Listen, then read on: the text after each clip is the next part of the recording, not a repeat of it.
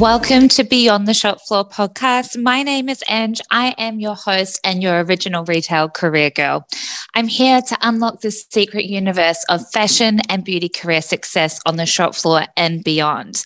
With a global net worth of US $24 trillion, the retail industry is a thriving one. I am a fashion career retailer and recruitment expert who champions professionals to wave their retail and fashion career flag proudly. Join us as we drop a new podcast talking all things career and interviewing some of the most prominent, inspiring, and epic retail and fashion guests in Australia. Tune in. Hello, hello, everybody. Welcome back to Beyond the Shop Floor podcast. It's a solo pod today. We haven't done one of those in a while. Um, I am back in Melbourne and I'm actually waiting some COVID tests. So fingers crossed that I am not going to be stuck in my house for the next seven days. Um, I want to start today by acknowledging everyone. Um, how are you all? It is a very heavy energy. And, you know, I'm sure we all thought 2022 was going to be a fresh restart. Um, and instead, we've just sort of had one thing after another, you know, world events, social issues, um, really heavy and sad occurrences that are quite difficult to comprehend and understand. And I hope that everyone is taking whatever time you need to do something nice for yourself and sending everyone my love who's feeling a bit disillusioned with the world at the moment because you are definitely um, not alone.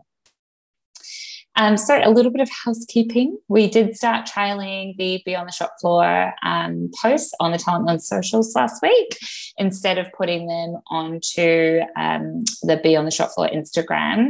Um, and this was purely a, um, a, a, thing we're trialing um, to make it a little bit more efficient. I would love any feedback and let me know your thoughts from the sounds of things. It looks like everyone's finding the podcast through our podcast hosting platforms like Spotify and Apple and, you know, know those great platforms um, I'd love to hear your insights. You know, me and my team are doing our best to keep this content coming out to you weekly.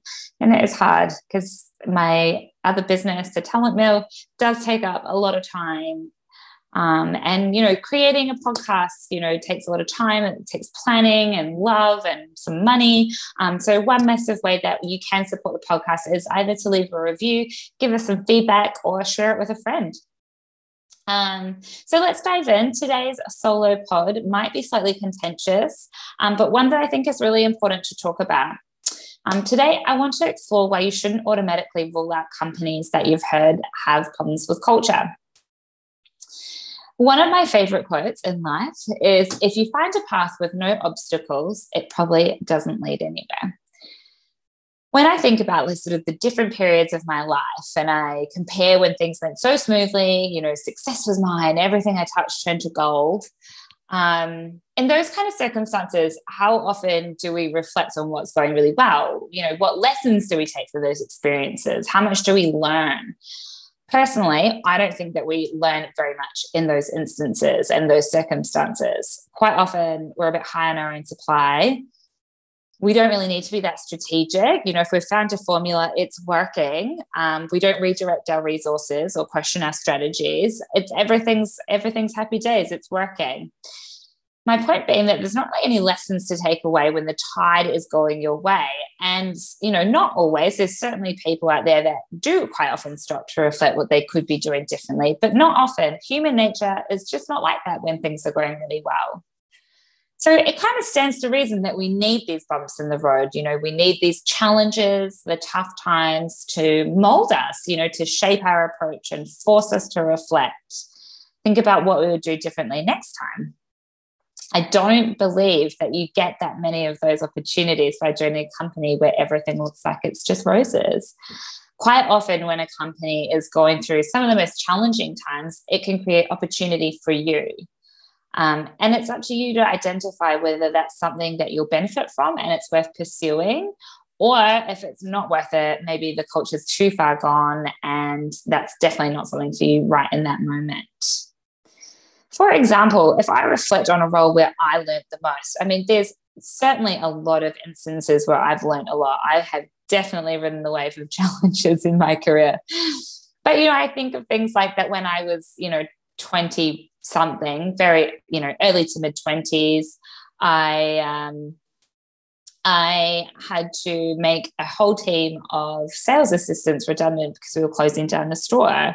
Um, so that was a incredibly stressful time. Um, and when I was faced with that situation again, only in the last couple of years during COVID, I was already able to use some of those experiences to think about how I could, you know, make that experience more empathetic, more supportive, more understanding um, for everyone who is involved. And, you know, if I think about, you know, the brands that I've worked for where we weren't able to leverage social media, um, there was no budget to increase salaries. Um, you know, it wasn't necessarily an aspirational brand to work for. Um, we had no budget to work with agencies that role is the one I learnt the most. I became an even better recruiter. And before that, I could always handle volume, workload. You know, you give me pressure, you give me pace, that's no problems. But when I had to get really resourceful and really tenacious around what could I leverage to get someone to join this business, that's where I was really shaped. My influencing skills, the way I identified what drivers people had for making their next move, you know, that sort of more of a deep dive into psychology of career moves, all of that has had a really significant impact on me. And that company, if you had asked a lot of people, was in financial trouble and had a terrible culture.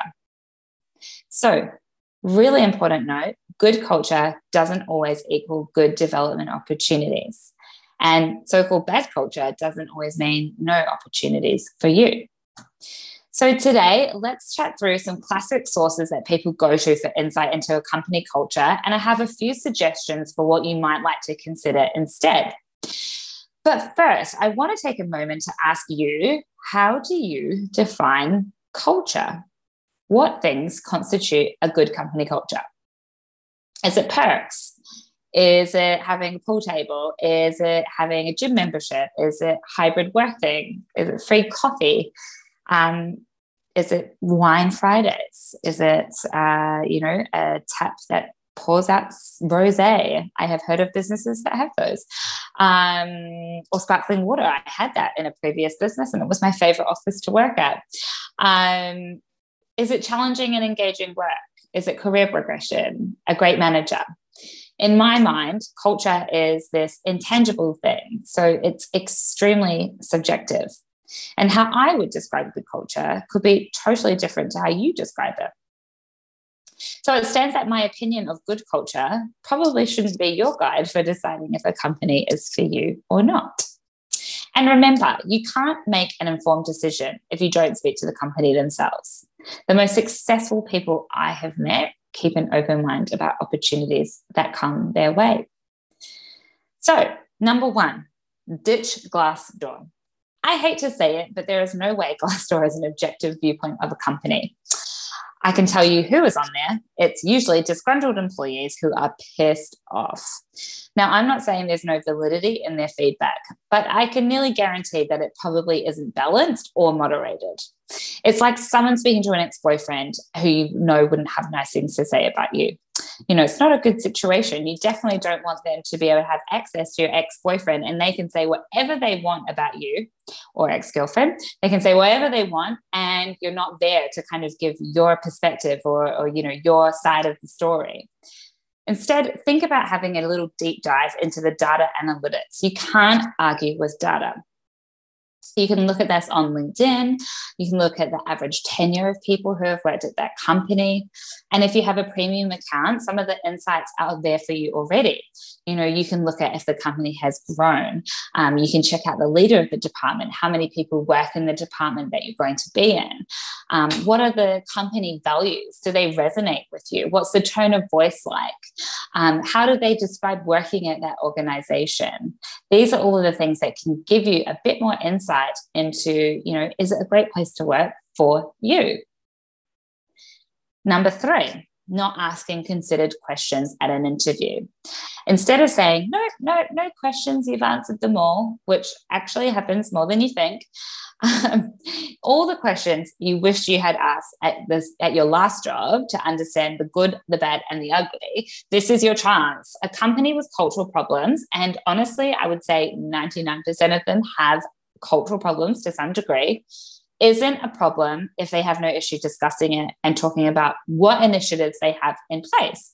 Or even just that they acknowledge that there's a problem there. You know someone who's like nah everything's great. Everyone loves working here. We have no problems. It's roses all the time. Sweeping under the carpet is a big fat red flag. So you want to know how a company supports working mothers or supports development opportunities. This is your chance to ask number four Imagine you going to an interview and you say, I want to work somewhere that has a really good culture. And the hiring manager of company X, she's just been promoted, has been given an extra 10K in her salary, loves her manager. And she's going to say, Yeah, that's us. Job done. Tick the box. We've chatted about culture. We're all on the same page. So you can see how quickly and easily it is to have a misunderstanding or not actually be on the same page. You need to take some time to actually define what good culture looks like to you. And the same thing goes with what work life balance looks like to you. Work life balance to me means the freedom to do my job where and when I want to do it. If I want to stop in the middle of the day and go to the gym, that's what I would love to be able to do. Luckily, I'm self employed, so I allow myself to do those things. But you can clearly convey your wants and expectations to a business by actually sitting down and defining some of those things in quantifiable terms we do ourselves no favors by making assumptions. You know what they say, it does make an ass out of me and you. So take the time to define your viewpoints on these to help you determine if a company is the right fit for you and frame your expectations against your industry. Is it going to be possible to give you a traditional version of work life balance when you work on the shop floor? Probably not. But could you negotiate having a weekend off monthly or fortnightly? Yeah, that could definitely be within the realm of possibility. number five, stop assuming HR is what makes the culture good. HR are wonderful beings generally. They do epic and often unappreciated work, and quite often are left with the dirty work and the bad news to deliver. But they cannot wave their magical wand and make all the problems go away. And actually, yes, lead, leaders in the business do set the tone and lead by example, but even they are not totally responsible for company culture. It's actually everyone in that business, they all contribute to the culture of the business. Something to think about. So let's talk about the top five green flags, in my opinion, that a company is moving in the right direction with their company culture. So, number one, great leadership. I look out for examples of relationships that flow. I can sense the camaraderie between, you know, say the manager and the employee. Um, if you've got two people in an interview, it's really easy to see how they interact with each other. Is it a nice, easy relationship? Um, does it seem like there's a lot of rapport? Is there positive feedback on the leadership in the business? Does it seem like they have open door policies to executive leaders or managers and that the leaders are actually present in the business? Business? You know, a great question to ask could be Can you tell me more about what sort of leadership is present in this business and what's important to them? What goals do they have within the business? Number two, great communication. A great insight is how much does the hiring manager understand the challenges and the positives of a role? Can they tell you deeper insights with transparency and clarity about the company? If they can't, then maybe it could mean a million things, like that they haven't really taken the time to understand, you know, more about what the resourcing requirements are. What is it that we need differently this time to the person we're replacing? How can we make this a better fit? All of this information is critical, not only for you to know, but also for you to see how the communication flows within a business. Establish focus on learning. We all should be students for life, especially if we're working in a lot of the emerging markets within marketing and digital. There's always developments. So it's really important that you yourself show an affinity for learning, but also how much focus is on growing and learning as individuals and as a company. I do think it's really important on this point to frame this with some context around the size of the business and budget constraints. Okay, so some companies have a lot more money to play with, a lot more budget to play with when it comes to you know creating a dedicated budget on learning. I don't think you should write a company off for maybe not having a full budget for learning and development, but there could be other ways that they're dedicated to developing their team. A promotion of a healthy work life balance is number four. I do think it's important. Okay. So, you know, and again, what does that look like to them? And what does that look like to you? Um, so, if you are saying, I would love to have a work life balance, how does that actually play out in your day to day life? And number five, positive camaraderie and morale. When you enter the office, what's the vibe like? Are people smiling? Are they happy? Are they relaxed? Are they focused? Does it seem like people really want to be there? These insights and observations are going to tell you way more than any review you read online. As long as you're actually there observing and ready to soak in the information, you will get a lot of insight from heading into a business and just learning about them the fact remains that culture is this moving, intangible thing. And given the last two years and how challenging they have been for businesses and for individuals, all companies will be facing a need to reinvigorate and improve their culture to increase employee engagement. So make sure that you don't miss out on a great opportunity by writing off a company prematurely. That's all we have time for today. Thank you so much for tuning in to another episode of Beyond the Shop Floor podcast. Uh, next week, we have an amazing guest on the podcast, Lauren Oakes from Megaphone Marketing. Now, Megaphone Marketing is a Melbourne based digital agency and it was recently awarded number one social media agency of the year in 2021. Lauren was appointed CEO in 2019 before she turned 30 PS, and Megaphone has expanded to over four continents and grown to 120 plus employees. Um, she talks to us about her journey. She started as a junior account manager when Megaphone was a small new agency, and she has grown with the brand from junior to senior account manager, head of accounts, I think, and then on to CEO. She is passionate about having a strong representation of females in leadership roles. She's super passionate about the recruitment process and supporting women to be um, successful in marketing roles. Um, she's been shortlisted for a number of awards, and you know she's just generally a pretty impressive person. So please make sure you tune in to next week. In the meantime, take care of yourself. If you love this podcast, I would love for you to share it or leave us a review or um, come and follow us on socials as well. Remember, we are posting all of the Beyond the Shop podcast onto the Talent Mill socials at the moment. That's all for now. Take care of yourself, and I'll see you next week. Bye. You just tuned in to another episode of Beyond the Shop Floor podcast. Thank you so much for joining me today. I hope that you got some great insight from today's podcast. Of course, I do work as a private career coach, a career strategist, and a recruitment expert to the fashion industry. But of course, anyone outside of that industry is welcome to join us as well.